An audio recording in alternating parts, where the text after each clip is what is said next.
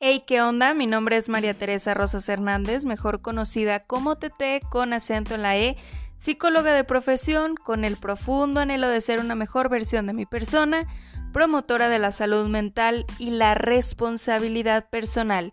Y si tú estás en un proceso similar o quieres trabajar estos aspectos y no sabes por dónde empezar, inicia con mis podcasts.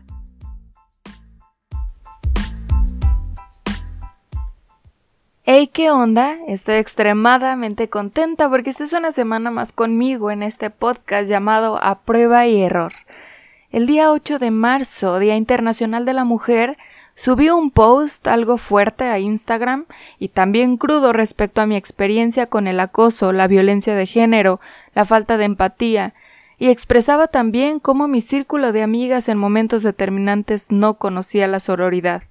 No las juzgo, en muchos momentos de mi vida tampoco supe ser empática y no conocía este término. No te imaginas la vergüenza que sentí mientras lo redactaba, sobre todo por exponerme tanto. Pero me interesa que conozcas esas experiencias, porque no está bien permanecer calladas ante abusos del tipo, porque muchas mujeres no tuvieron la oportunidad de alzar la voz o contar lo que les pasaba, porque las privaron o limitaron su vida. Se vale hablarlo, se vale contarlo, no deberíamos perder nada al hacerlo, ni deberíamos vernos con juicios y etiquetas. Al final esas heridas tampoco determinan nuestro valor, pero son experiencias que te ayudaron a ser más fuerte, más valiente y más resiliente. Lamentablemente seguiremos experimentando situaciones similares o peores, pero quiero que sepas que no estás sola. Habemos muchas mujeres que hemos pasado por situaciones similares a las que tú sufriste o padeciste, y no nos queda más que ser una red de apoyo bien chingona en donde la sororidad predomine. Me urge que dejemos de ser nuestras peores enemigas. Te juro estoy muy muy harta de que como sociedad veamos la violencia, el acoso y la desigualdad como algo normal. Y si nos unimos con honestidad y lealtad, esto va a ser más sencillo. Lamentablemente las mujeres, no todas, cabe mencionar, competimos unas entre otras, nos comparamos, nos restamos autoridad. Para muchas mujeres es normal sentir que tienen que protegerse del resto, pero sin duda va a terminar siendo muy agotador. Yo en lo personal en diferentes contextos no lo entendí, y me lo pregunté constantemente. De hecho, tengo grabadas dos ocasiones en donde, sin conocer a las personas, me percaté del criterio tan terrible en el que me tenían. Una de esas ocasiones, recién contratada, llegando al área de trabajo, me di cuenta de que nadie me quería hablar. Las compañeras me volteaban la cara, pero pues simplemente no le vi caso, no le vi sentido, no entendía. Concluí que era tema de energía, que probablemente no conectábamos y que estaba bien, no estábamos obligadas a ser amigas. Pasó el tiempo, me hice amiga de varias chicas y un día mientras platicábamos del trabajo y cómo era nuestra experiencia ahí, les compartí que de inicio me había sido difícil, ya que parecía que no querían interactuar conmigo. Pues una de ellas, que me suelta la sopa respecto a que otra de las integrantes del equipo, en cuanto me vio comenzó a inventar cosas de mi persona. Les juro que al día de hoy no comprendo por qué, pero sin duda hay personas que, como lo menciono, compiten con los seres de su entorno, maybe porque temen a los estímulos nuevos, y por eso terminan actuando de esta manera. En otra ocasión la situación fue similar, pero los ataques eran extremadamente claros. Sin duda, damos lo que tenemos y actuamos en base a lo que somos.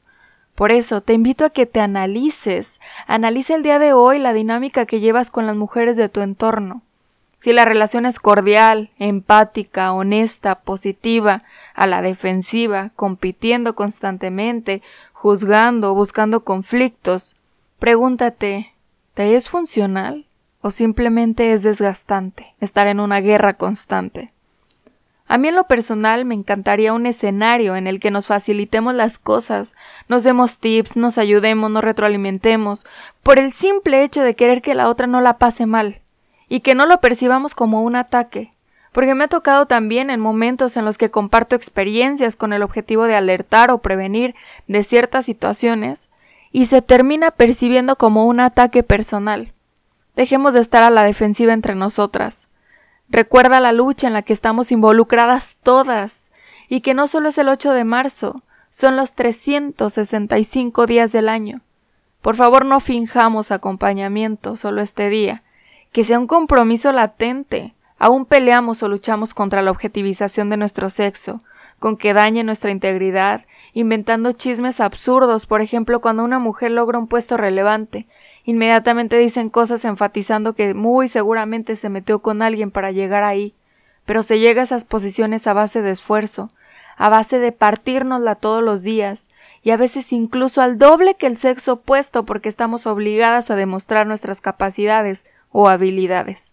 Pensar en igualdad es la clave para poder construir un mundo sin discriminaciones, con oportunidades semejantes para todos, libre de prejuicios y donde no exista la violencia de género. Sin embargo, los cambios sociales no van a suceder si pensamos en igualdad solamente. La verdadera revolución sucederá cuando nos reeduquemos, cuando al fin en una entrevista de trabajo dejen de preguntarnos si estamos embarazadas o si nuestros planes está tener hijos pronto para poder continuar en el proceso de contratación. Cuando asumamos que una mujer es tan válida, valiosa y apta como un hombre para dirigir una empresa. Cabe mencionar que, al menos en la ciudad en la que yo vivo, esto cada vez es más común. Y te juro que admiro muchísimo a toda aquella que logra una jefatura y que aparte es empática con las mujeres de su entorno. Los cambios se van a notar cuando dejemos de emitir juicios tipo eres mujer, no deberías decir groserías, o qué fea se ve una mujer fumando, o qué corriente te ves tomando alcohol. No sé ustedes, pero al menos a mí no me ha tocado ver que una mujer comience a transformarse en monstruo, que le empiecen a salir cuernos o cualquier deformación por hacerlo. Yo, por ejemplo, crecí en un entorno donde los hombres de mi vida tenían un léxico impresionante respecto a groserías y palabras altisonantes pero tenía prohibido repetirlas porque era mujer. No más que yo soy bien rebelde y las aprendí tan bien que no puedo evitarlas. Pero pues ya ese es otro tema. ¿Cuántas más no hemos dicho cosas como mi pareja o mi marido me ayuda o no me ayuda en casa? Cuando los hombres también son corresponsables de las tareas del hogar y en el cuidado de los hijos. No están haciendo los actos más valorables de la vida o las actividades más complejas. Son tareas simples que tenemos en común. Es importante también ubicar que el feminismo no es ir en contra de la figura del hombre. Feminismo es por encima de todo igualdad. Una igualdad que al día de hoy aún no existe, porque no la hay en el mundo laboral, porque el acoso y el sexismo sigue dándose a diario, y aparte terminamos siendo responsables de ser violadas, abusadas o asesinadas. No hay igualdad porque la figura de la mujer sigue siendo la más vulnerable o vista como la más débil. Violencia de género no es solo una agresión, un golpe, una violación. Este tipo de conducta dañina hacia la mujer se ejecuta de diferentes maneras, como por ejemplo cuando tu pareja te desvaloriza, al tratarte como alguien inferior, cuando te critica, cuando te insulta, cuando tergiversa tus palabras, se burla de ti, de tu movimiento, te humilla y te compara, cuando te aísla evitando que tengas contacto con amigos o familia, cuando controla lo que haces, lo que dices o cómo vistes, cuando te amenaza, cuando te chantajea, cuando te violenta, cuando hay abuso sexual y económico, cuando la violencia existe también en redes sociales. Nos queda mucho camino por recorrer, pero en este viaje arduo y complicado en muchos casos, necesitamos de la participación de cada individuo. Necesitamos dejar de cerrar los ojos a la discriminación, no dar importancia a la violencia que sufre en mayor grado la mujer solo por serlo, lo único que va a generar es avivar más este problema. Por eso en este viaje de transformación todos somos necesarios. ¿Qué tal si empezamos por nosotras? Analiza conciencia todas las veces que le metemos el pie a alguien. ¿A qué le temes? ¿A no ser igual de inteligente, de apta o de hábil? Mejor ubica los aspectos en los que tú eres apta y capaz, y si en algo no eres tan buena como te gustaría, ah, pues ponte a trabajar. Obviamente hay que empezar por conocernos, por reconocernos, por aceptarnos, por querernos un chingo y seguir trabajando en ser nuestra mejor versión. Ubica los valores que te rigen y piensa de qué manera tu vida está marcando la vida de las mujeres que te rodean. Algunas formas en las que puedes comenzar a practicar sororidad son dejar de juzgar nuestra apariencia física y la de las demás. Ten siempre presente que las decisiones sobre nuestro cuerpo son solo nuestras Evitemos juicios sobre quienes han decidido o no tener hijos. Respetemos las formas en las que las demás eligen vivir su sexualidad. Omitamos calificar y o cuestionar estas elecciones. Nunca justifiquemos el acoso o la violencia hacia otras mujeres. Evitemos reproducir ideas y juicios sobre nosotras, como que somos débiles, dramáticas, histéricas, etc. Seamos amables y generosas con las demás. Seamos esa persona que nuestras amigas llamarían sin importar el problema que tengan. Practiquemos también generando una red de seguridad con nuestras amigas. Mantengámonos en comunicación, estemos al pendiente de nuestras ubicaciones y tengamos planes de contingencia. Sumemos a todas las amigas que podamos. Hagamos lo que está en nuestras manos para crear nuestros propios espacios seguros, aliarnos, cuidarnos y sanarnos, pero también sigamos exigiendo al Estado que garantice nuestro derecho a una vida libre de violencia. Sin duda es un podcast a favor del movimiento, y sin duda se necesita que hablemos más frecuentemente de todo esto. Espero te sea de utilidad, te caigan algunos veintes o refuerces las conductas que ya aplicas.